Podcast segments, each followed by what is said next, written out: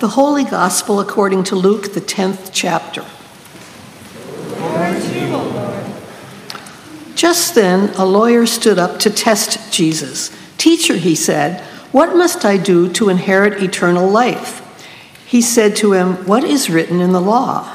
What do you read there? He answered, You shall love the Lord your God with all your heart, and with all your soul, and with all your strength, and with all your mind, and your neighbor as yourself. And he said to him, You have given the right answer. Do this, and you will live. But wanting to justify himself, he asked Jesus, And who is my neighbor?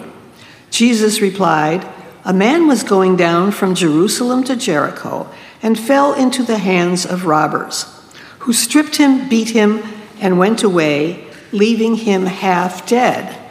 Now, by chance, a priest was going down that road, and when he saw him, he passed on the other side.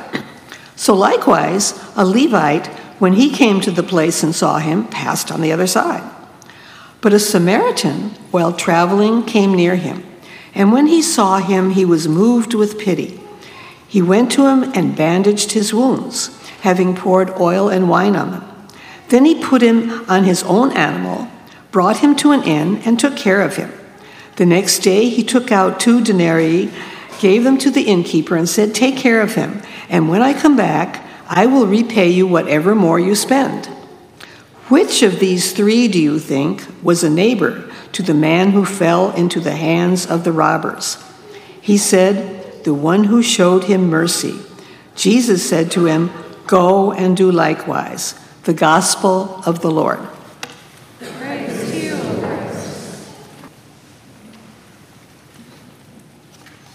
Grace, mercy, and peace be with you all from God our Creator and the Lord Jesus Christ. Amen. In our gospel reading today, a man who was looking for the meaning of life was talking to Jesus. They agreed that the most important thing in the world was to love the Lord your God with your whole being, and also to love your neighbor as yourself. Then the man asked Jesus, Who is my neighbor? And in response, Jesus told the story. You may have noticed that he didn't exactly answer the question about who is or is not my neighbor. Instead, Jesus turned the tables to explore who behaved like a good neighbor to the one who was hurting. Here's the story A man was going down from Jerusalem to Jericho when he fell into the hands of robbers who stripped him, beat him, and left him half dead. On the one hand, we shouldn't be surprised because the guy was on a very bad road. Jerusalem was at the top of the mountain, and Jericho was at the bottom. The narrow road wound down the mountain with lots of curves and places to fall off the edge, and to be ambushed by thieves who preyed on anyone traveling alone.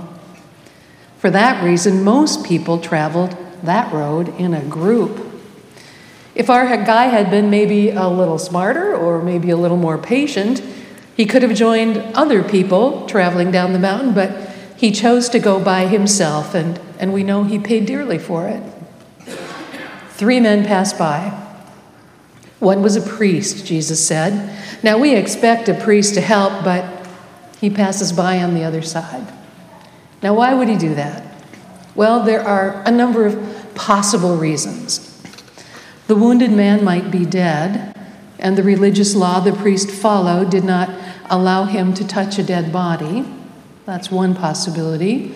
Or maybe that priest was headed for some kind of a religious service that he was leading. And believe me, the last thing you would ever want to be as a clergy person is late for worship. I was actually five minutes late for a service at a funeral home once because of a really bad snowstorm, and that was an awful feeling. And it is harder to stop and help, isn't it, when, when you have other important things that you need to be doing? Or he may have feared an ambush. There were obviously robbers in the area. Maybe it was a trap.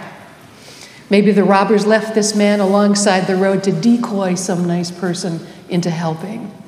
In fact, maybe this man wasn't wounded at all. Maybe he is one of the robbers lying in wait for me, the priest might have thought. And plus, there was all the effort involved of helping that person who was so badly wounded. Well, with the wounded man's life at stake, those seem like trivial reasons for passing by on the other side, don't they? But is what he did really so uncommon? Lots of people pass by on the other side. It happens every day in every city, in every community. I've ignored people with those signs asking for help. Maybe you have too. I'm not proud of it, but sometimes it's kind of hard to know where to step in. This is one of those parables that hits us pretty hard if we dare to look at it seriously. Back to the story. Then Jesus said that a Levite came along. A Levite was a priest's assistant. Both were holy men. Perhaps the Levite will stop, but no, he too passes by on the other side, probably for the same kinds of reasons as the priest. But then Jesus said that a Samaritan came along.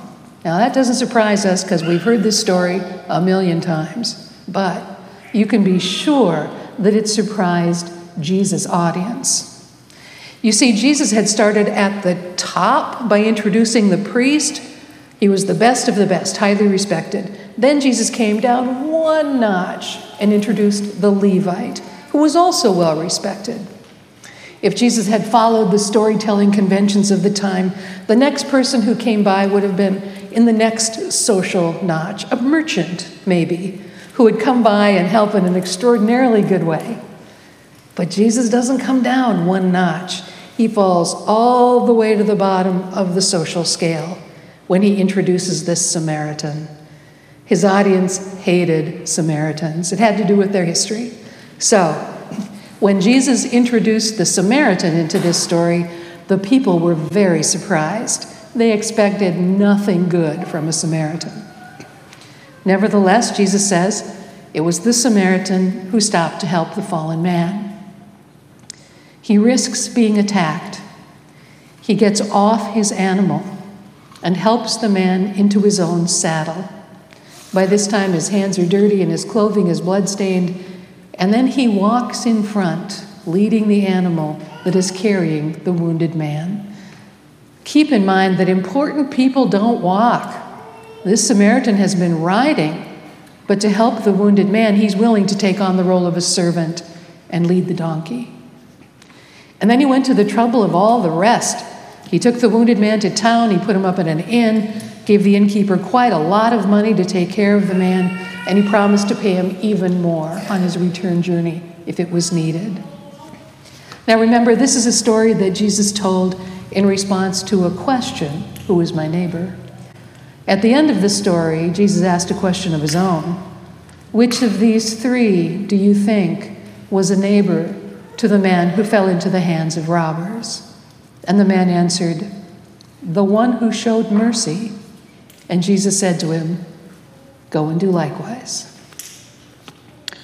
Well, assuming that the Lord wants us also to go and do likewise, let's take a closer look at what the Samaritan did in caring for the stranger.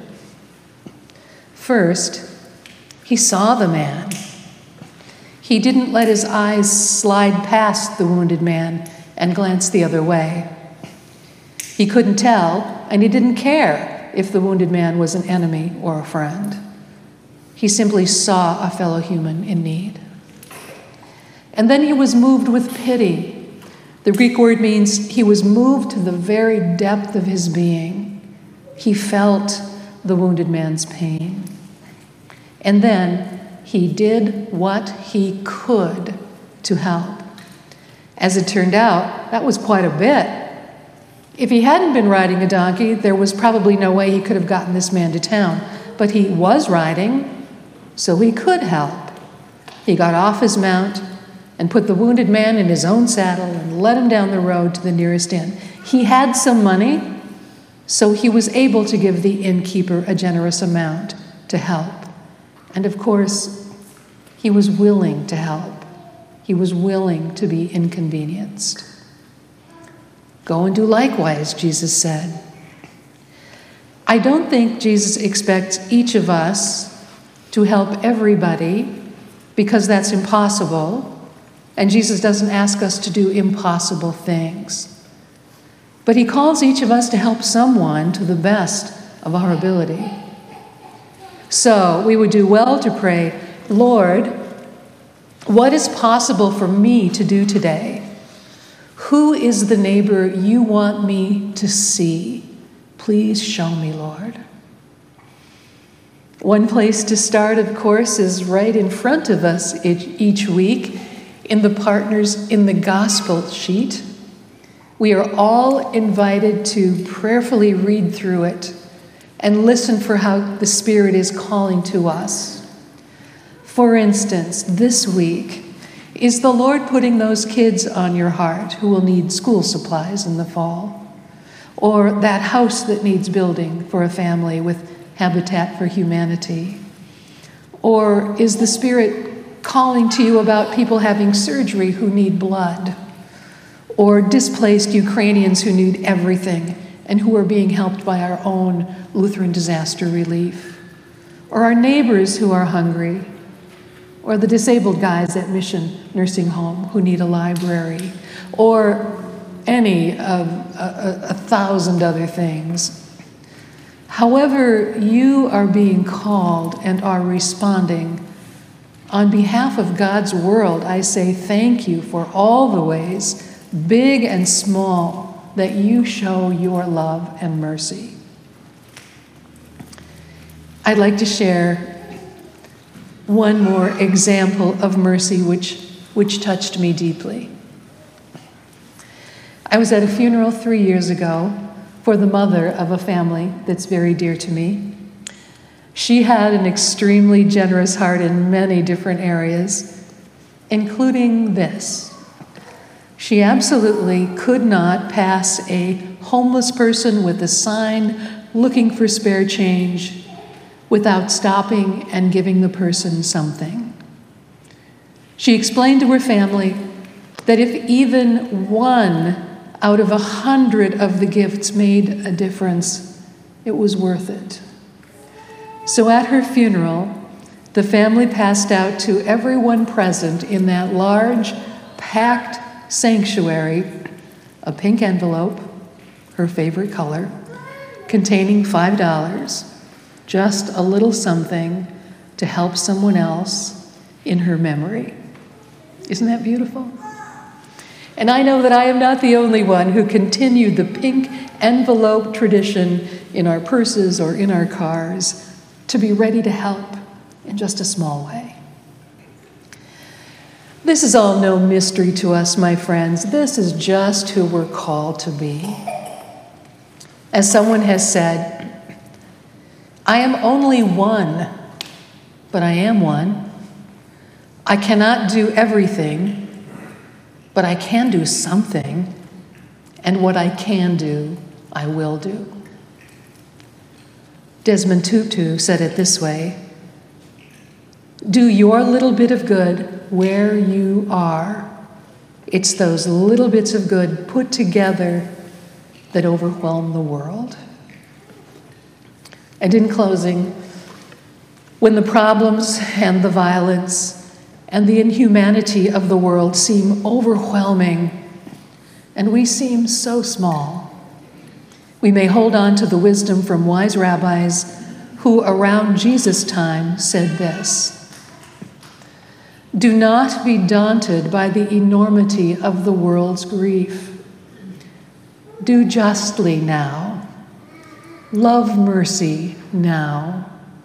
Walk humbly now. You are not obligated to complete the work, but neither are you free to abandon it. In the name of Jesus, amen.